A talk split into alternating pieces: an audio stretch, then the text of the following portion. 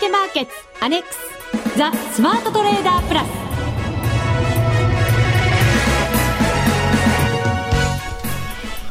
全国のリスナーの皆さんこんにちは。内田まさです。この時間はザ・スマートトレーダープラスをお送りしていきます。まずは福福コンビにご登場いただきましょう。国際テクニカルアナリスト福永博之さん。こんにちは。よろしくお願いします。そしてマネックス証券の福島正さんです、はい、こんにちは。よろしくお願いします。よろしくお願いいたします。お願いします。さて第8回 FX ダービーのキットカットが完成しました。もう8個目になるんですよね。ねもう第8回ですもんね。そうなんですよ。えっ、ー、と4月、ええやっぱりいろんなことがスタートする時期ですから、はい、そんな春の雰囲気になっております。はい。ピカピカのハテナ年生って書いてあってですね ひよこが隣に書いてあるキットカットなんですが、はい、えー、こちらをですね、えー、ダービー上位者の皆さんそして特別賞の方々にお送りするという方になりますね、はい、はい、お手元に間もなく届くことになるのかな、はいはい、と思いますので、ぜひ皆さんご期待ください。今週中に当選者の方には発送する予定ということになっております。じゃあ週末届く人もいるわけですね。そうですね。ね早ければ届くんじゃないかと思いますよ。あの、賞味期限がありますから、ぜひその期限内に、ね、期限内届かないことあるんですか？はい。召し上がっていただきたいなと思います。またですね、マネックス証券からのノベルティグッズも一緒にね、お送りすることになってかっこいいですね。これはミニタオルとボールペンのセット、ね、ともう一つこれはノートかな。カバーカバーがついている。へなのでメモ帳みたいなメモ帳ありますね。結構いいですよね。ねマネック証券ノベルティグッズも結構充実してますね、うん、そうですね。ミニタオルもあの結構あのおしゃれというか、はい、あのまあご家族の方で自分でも使えるようなものになっているので、まあ、すごい今回のいいかなと思ってます、うん、黒と黄色の1枚ずつついてますからスタイリッシュな感じでねお使いいただけると思いますよ。すね、あのー、なんかケースっていうんでしょうかねタオルを入れる、はいケースもついてますよね。うん。このケースも使えそうですよね。使えるんですよ。ね、使えますよね、これね。いいですね。うん。これから暑い季節が間もなくやってきますから、はい。福永さんもあのスタジオに飛び込んでくるときいつも汗かきかき飛び込んできますからね。それは単純にあのね焦ってきて もっと早くゆっくり来なさいと。皆さんのお手元にお届けいたします。お楽しみにお待ちください。そしてですね、先週あの上位者の方2名様の、はい、あの取引履歴ホームページにもアップしましたが番組の中でも取り上げさせていただきました。ね、ご紹介しました。はい、その2位だった今子さんから、はい、すごく丁寧なメールをいただいたんですね。ありがとうございます。はい、ご紹介しましょう。触りの部分だけなんですが、はい、えー、普段のリアルトレードではチャートを見ながら山間で裁量トレードをすることが多く、また一銭通貨単位での少額取引なので、ついダラダラと数日持ったままにしてしまう、だらしないスタイルでやってしまう私。えー、自分なりに目標というか方針をいくつか決めてこのダービーに参加くださったということなんですね。あの機械的ななんかトレードだったなって私記憶があるんですね。はい、すねなんかいただいたメールとは全然逆のね、あのトレードだったと思います。今日はですね、えっ、ー、と、今子さんからいただいたメール、はい、詳しくご紹介しながら皆さんの参考にしていただければなと思っておりますので、でね、はい。ぜひ皆さんも参考にしてください。それでは番組進めていきましょう。この番組を盛り上げていただくのはリスナーの皆様です。プラスになるトレーダーになるために必要なテクニック、心構えなどを今日も身につけましょう。最後まで番組にお付き合いください。この番組はマネックス証券の提供でお送りしますスマートトレーダー計画よーいドンザ・スマートトレーダー計画用意ドン。このコーナーでは、スマートなトレーダーになるためのノウハウ、実践テクニックについて教えていただきます。えー、先週 FX ダービー上位者2名様の売買記録をご紹介しました。いろいろ取引スタイルありますけれども、非常に勉強になりました。そうですね。はい。えー、先ほどもですね、その今子さんからのメール頂戴しましたもの、触りだけご紹介しましたが、はい、その中身について、詳しくご紹介させていただこうと思います。まずは、今子さんの取引どんなものだったか、はいもう一回解説いただけますか？あ、あのー、ですね、まあ、あの、ホームページをね、あのー、ご覧になられる方は、ホームページをご覧いただくと、取引履歴が出てるんですけども、あのー、交代賞だったですよね。うん、あの、1位の方は、どちらかというと、こう、ロットの大きな取引で、えー、トレンドに乗った取引ということで、回数が、売買回数がすごく少なかったんですけども、はい、あの、この今子さんの取引というのは、割とその、まあ、あ一定量の、えー、まあ、割と少なめなんですけれども、一定量の取引でですね、えー、複数回こう取引を行うというような、まあ、そういうこうスタイルででしてですね、えー、なんかこう、機械がこう、なんていうんでしょうね、えー、こう一定のこう感覚で注文を出すような、えー、なんかそういう、まあ取引だったかなという感じですよね。あの、やってらっしゃる通貨ペアも幅広にやってらっしゃるなという、はい、そんな印象がありましたが、ね、はい。そこでですね、その今子さんからのメールご紹介です。えトレンドをつかむのが苦手な私は、よく上がりきったところで買い、下がりきったところで売りと波に乗り遅れることもしばしば、利益よりも損切りが大きかったりすることもあります。そこでトレンドを素早くつかむべく、これはですね、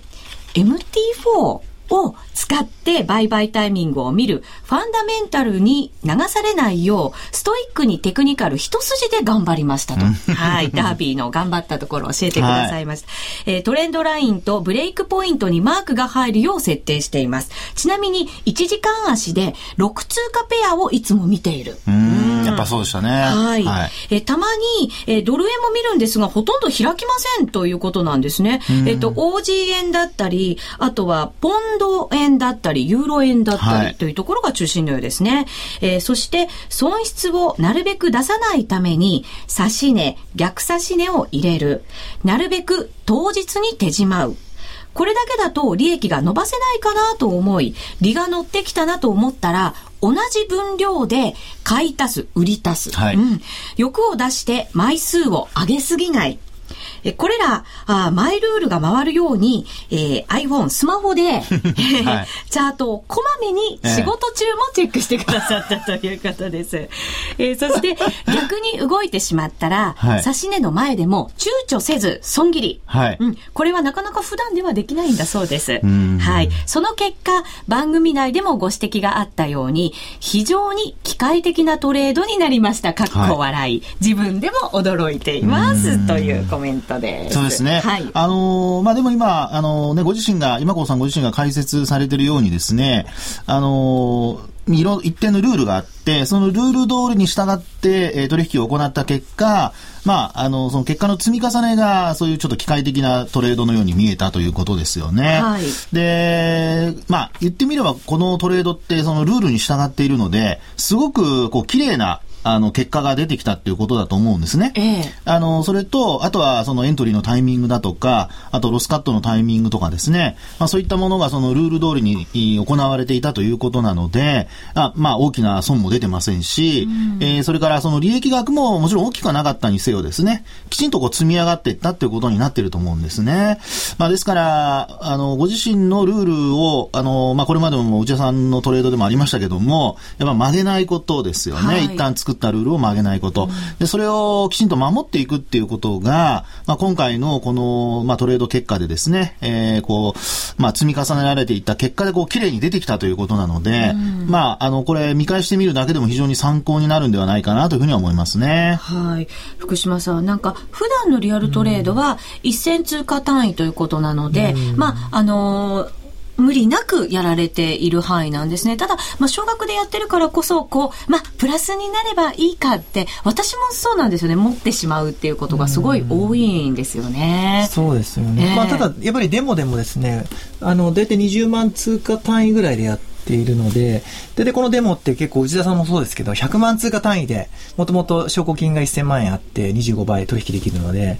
まあそういう意味で言うと、このデモトレードでも、今回のダービーでも、比較的こう、あの、小さい、あの、単位でやってる方なのかなっていうふうには、はいえー、思います。そうですね、うん、その辺はいつものその、こう、やってらっしゃるトレードをいいところを活かしながらもやってくださったということになりますね。そうですね。で、あの、ルールの決め方が良かったんじゃないでしょうかね。うん、あの、よくですね、あの、まあ、例えばプログラム売買でも、いろんなその、計画というか、プログラムを作るわけですけども、はい、それが結果的にその、よくバックテストをしなきゃダメだっていう話をするんですね。結構だから作り上げるのに時間かかったりとか。はい、そうですね。はい。で、プログラムがその、まあ、えー、価格のその推移によってはですね、全くマッチしなかったりということもあるので、えー、まあ、そういうことを考えますと、あの、相場の状況にも非常にうまく合致していたんじゃないかなというふうに思いますね。ファンダメンタルにかもう決して流されないように、テクニカル中心でやってくださったということですね。そうですね。あの、メタフォーですよね。うん、あの、ロシアの、あの、あの、まあ、ロシア製の、あの、ツールなんですけども、はい、これ非常にあの、チャート機能が、まあ、の抜群というか、あの、優れていて、こう、テクニカルあの指標の、まあ、インディケーターもものすごい多いですし、えー、結構、まあ、あの日本でも好まれる方がいるんですけども、うん、実はですねあのマネック証券でも今期、はい、あの導入を検討しているので、ね、やっぱりそういったメタフォーのニーズっていうのがあるので、えー、あの今ちょっといろいろ考えてえー、いるところです、うん、結構このシステムトレードってやられてる方多いんでしょうか？そうですね。あの、まあ、日中やっぱり忙しい方はいらっしゃるので、えー、まあ、そういう意味ではそのアラートをすぐに送ってきたりだとか、まあ、そういう機能と合わせて、あの、使えるようなものはですね、非常にあの、役に立つんじゃないかなというふうに思いますよね。ですから、忙しい方ほど使ってるっていうケースもよく聞きますけどね。はい。えー、さて、利益の伸ばし方なんですが、利が乗ってきたなと思ったら、同じ分量で買い足す、売り足す、はい、ピラミッティングって以前教えていただきましたよね。ねあのー、今回のケースでは一定数量を積み上げていくというピラミッティングですね。うん、で、まあ、ピラミッティングにはその形、ピラミッドの形状から考えてですね、まあ、最初に割と大きめ、で、徐々にこう積み上げていくときに、あの、数量を減らしていくっていうパターンがありますからね。はい、ですので、まあ、今回のケースはもう一定数量を少しずつ積み上げていくっていうパターンですので、あの、そういう意味ではやっぱりエントリーを失敗したとしても、あの、そんなにこう痛手が大きくないというメリットありますよね。ただ、そのトレンドにそのまま乗っかった時にですね、あの、まあ、最初の、一番、要は最初に買ったタイミングのところが一番安値になると思うんですけども、はい、うまくトレンド乗ればですね、その時に、まあ、利幅が結局そんなに大きくはならないと。まあ、これどっちを取るかっていうね、あの、その、まあ、トレードする方の思考にかかってきますので、えー、まあ、そのあたり、リスクコントロールと合わせて、最初からその初めてやるとかいう人であれば、まあ、この今郷さんのようなですね、パターンもいいのではないかなというふうには思いますね。あの、福島さんから先ほど指摘もありました、あの、あまり、こう、数量多くなく、無理なくポジションを持たれているということだったんですが、この、売り足す、買い足すの時も、欲を出して、こう、枚数を上げないという、はい、うん、こういうところってやっぱり、なかなかやろうと思っても、ちょっと欲が出ると、多めに入ってみようかなと思ったりしがちなところですから、うん、この辺もやっぱり見習いたいところですよね。そうですよね。これ、結構、本当に、同じ、大体同じ数量でやってますので、えー、あの、本当機械的によくやってるなとあの、他の、まあト、トレーダーの方ってなかなかできないと思うので、はい、本当今回、この今高さんのトレードって参考になるんじゃないかなって思いますね。そうですね。ねご自身でも今高さんが機械的なトレードになって驚いていますと おっしゃっていますが、あの、短期トレード普段はほとんどされないんだそうですね。はい、で、ただデモトレードということで普段できないことを実験的に、ね、あの、してみたんですというコメントもいただいて、この FX ダービーで、はい、まあ自分のいいところをこう活かしながら、今までやったことがないことをやってこれだけ結果が出たっていうことは、なんかこう、これからのトレードに生かしてもらえるんじゃないかなと思ったりもしますね。そうですよね。あの、これ数量ですね、あの、100分の1にしても、結果的にそれ、回数が増えていけば、時間が経てば、利益をちょっと積み上げていくということで考えると、成果は積み上がっていきますので、まあ今のトレードでも、その、だらだら持ち続けちゃうっていうことをやらずにですね、えー、今のこのトレードを参考にされると、ご本人もリアルトレードでも、あの、利益上がるんじゃないかなという気がしますね。本、当、そうですね。はい、えー、今子さんも第8回のダービーを通じて自分の欠点が少し見えた気がしております。これからも番組を聞いて自分を磨いていきたいと思いますと嬉しいコメントつけてくれました。ね、はい、はい、えー、ぜひですね、まだダービーに参加してないよという方も多いと思います。うん、またダービー参加したけれどなかなか結果が出なかったという方もいると思いますので、はい、えー、こんな今子さんのように、ええー、ダービーを活用していただけるとすごく嬉しいなと。そうですね。はい。はい、思います。福島さん、はい、次のダービーいつぐらいにしましょうね。うね第9回ですよね。第9回ですよ。始めたいですね。始めたいですね。春ですから。そうですね。ええー、内田さんも今回は頑張って。はい、今回も頑張って。自分で言いましたね。進級できるように頑張らないといけませんね。ねはい、はい。もしかしたら近々第9回 FX ダービー開催されるかもしれません。ぜひ皆さんも一緒に楽しみましょう。以上、スマートトレーダー計画、用意ドンでした。FX なら、マネックス証券の FX プラス。現在、FX のサービスを提供している会社、世の中にたくさんありますよね。そんな中、マネックス証券の FX 講座が堅調に増えていると聞いています。なぜたくさんある会社の中で、マネックス証券が FX トレーダーに選ばれるのか、私なりに検証してみました。まずは、取引コストについて。取引コストといえば、取引手数料とスプレッド。マネックス証券では、もちろん取引手数料は無料。米ドル円のスプレッドは原則2銭と低コスト。しかも、一銭通貨単位から取引できるため、初心者の方にも優しいです。気になる取引ツールはとても使いやすく、投資情報も満載で、携帯電話やスマートフォンからの取引機能も充実。もう言うことありませんね。さらに、皆さんに朗報。今なら、新規講座開設28,200円相当プレゼントキャンペーン実施中。講座開設のお申し込みは、パソコンや携帯電話から、マネックス証券で検索。今すぐお申し込みを。FX は予託した証拠金額より多額の取引を行うことができるレバレッジ取引であり、取引対象である通貨の価格や金利の変動により、予託した証拠金額を上回る損失が生じる恐れがあります。お取引の前には必ず、契約締結前交付書面の内容を十分お読みになり、リスク、手数料などをご確認ください。マネックス証券株式会社、金融商品取引業者、関東財務局長、金賞第165号。ザ・スマートトレーダープラス。今週のハイライト。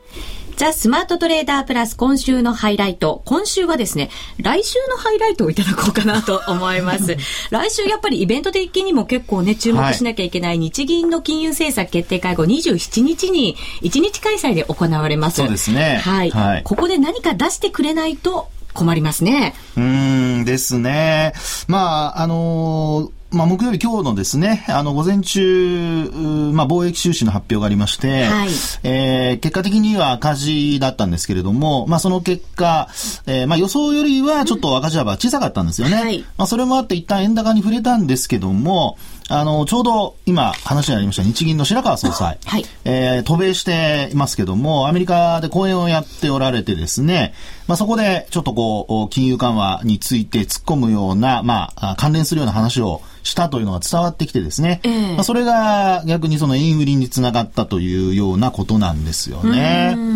えー、どうもこう資産買い入れ額を、あの、まあ、リスク資産と言われているような、まあ、今、債券を買ったりだとか、あるいは、その、リートを買ったりだとか、ETF を買ったりだとかってやってますけども、はい、まあ、その額をちょっと増やすのではないかとかですね。まあ、そういうことがちょっと言われてはいるんですけども、まあ、結果、それが出たことによって、、えー、金融緩和がこう、まあ、要は姿勢の問題ですよね。えあの、バーナンキー FRB 議長なんかが、こう、実際にこう、QE3 をやらなくても、えー、なんかあったら QE3 やるよっていうだけで、だいぶマーケットはそれに交換をしてですね、えー、上がったり、あるいはドルが買われたりと、あ、ごめんなさい、売られたりですね、ということになるんですけども、まあ、そういった姿勢を今回、その日銀の決定会合の後に見せるかどうか、白川さんが。はいまあ、その辺が、まあ、今回は一番の重要ポイントかなというところでしょうね。うん、ただ、以前よりはそのデフレを脱却しようという姿勢は強く打ち出して来てはいますよね。そうですね。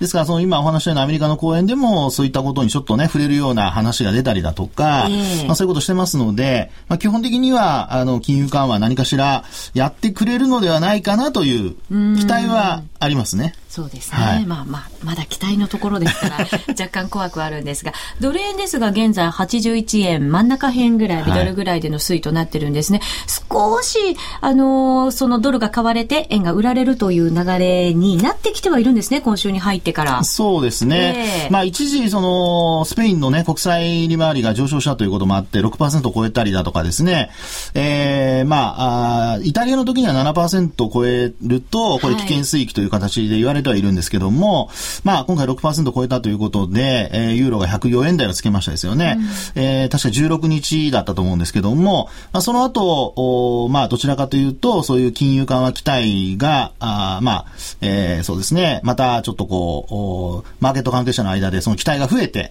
うん、大きくなって、それで、まあ、ドルだとか、えー、ユーロが、まあ、また買い戻されているというパターンだと思うんですね。はい。はいまあ、あとあれですよね、ね、やっぱり来週、えあの FOMC あるじゃないですか。はい。だから、その日銀の発表の前に FOMC24、25にあるので、はい、もうそこでもやっぱりかなり注目、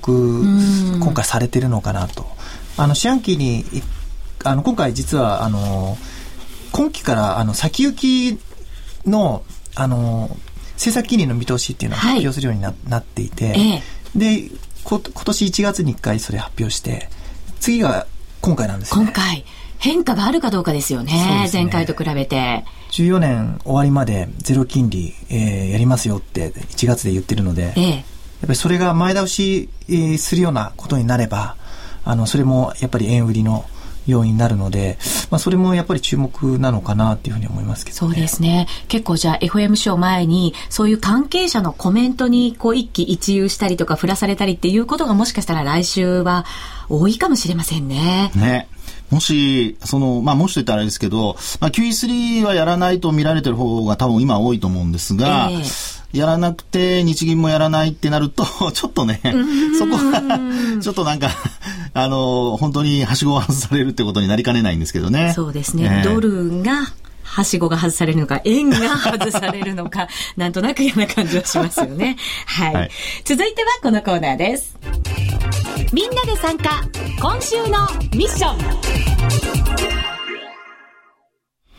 さて、今日のこのコーナーは、マネックス証券からのお得な情報キャンペーンをお届けしていきます。福島さん。はい。まずは今日は？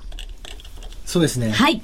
これは今日は、あの、ビッグニュース。ビッグニュースなんとですね、あの、今もう、あの、ラジオ日経さんのブログには、あの、掲載してるんですけども、はい、今日、あの、アップしました。あ先週少しちらっとお話ししたんですけども、ねえ。ー、えー、今日、あの、アップしたんですけども、えー、なんと5月10日、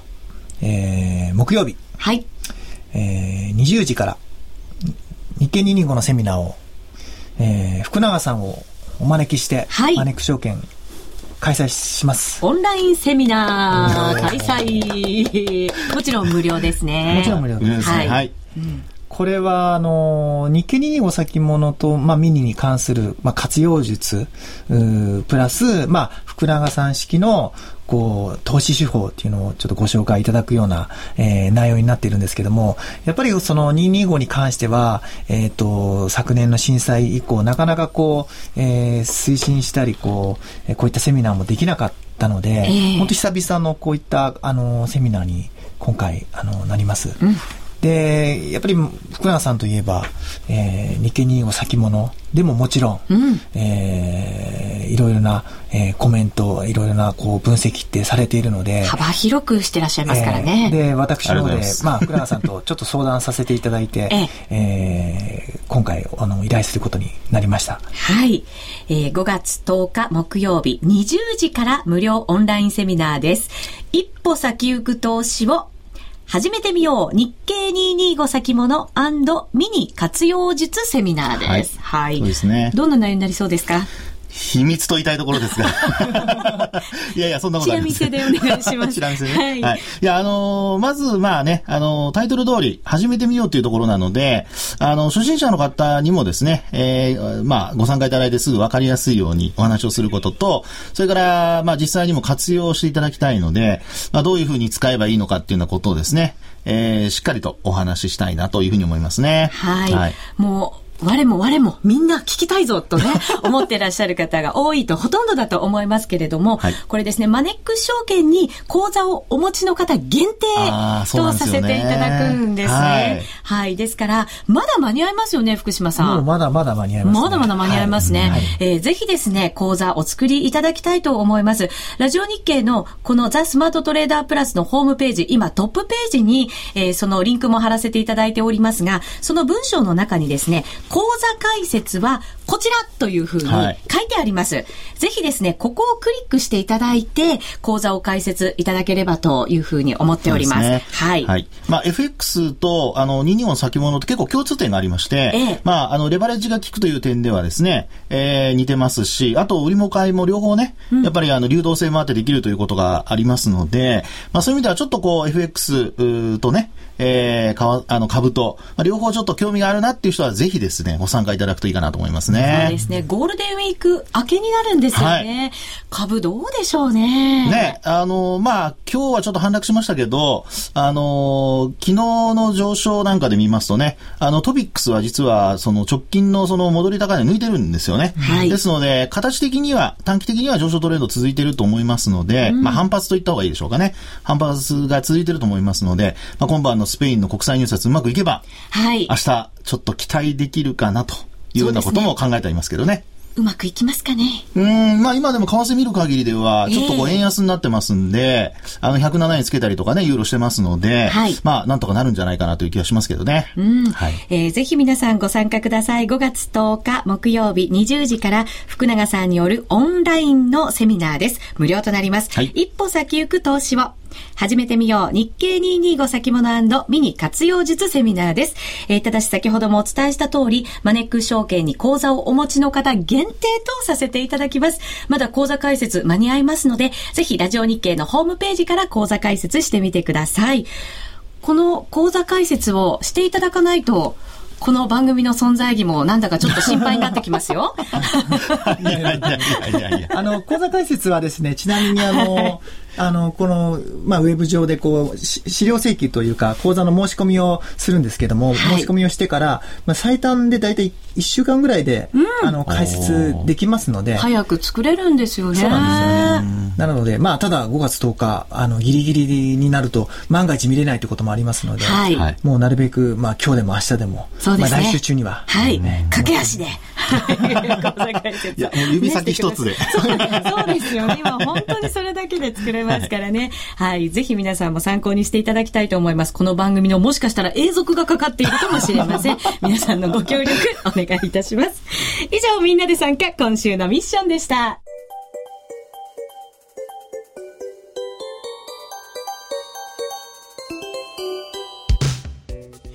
さて、あっという間にお別れの時間が近づいてきました。福永さんの手元にあるのは、はい、株の手帳じゃないですか。えー、そうなんですよね。えー、まあ、ここの番組でもね、あの、プレゼントとかね、やらせていただきましたけども、これを使ってちょっといろいろ経済指標なんかもチェックしてます。そうですね。ちなみに、はい、あの、オンラインセミナーにご参加いただいて、ええー、ご視聴いただいて、えー、アンケートにお答えいただくと、はい、なんと抽選で30名様にこの今言った株福永さん監修の株式手帳。インベスターズハンドブック。本当ですか？プレゼント、はい、決まったんですか、はい、あら初耳。30人も本当ですか？じゃあ私も参加しますセミナーに。これは講座作って当たっただけでもすごいですよね。本当そうですよね。書い。てないですね、はい、このブログの、ね、セミナーも参考になって、うん。はい、手帳も参考になりますから、えー、ぜひ皆さんふるってご参加いただきたいと思います。ここまでのお相手は？福島正と。福永博之と。内田まさみでお送りしました。それでは皆さんまた来週。この番組はマネックス証券の提供でお送りしました。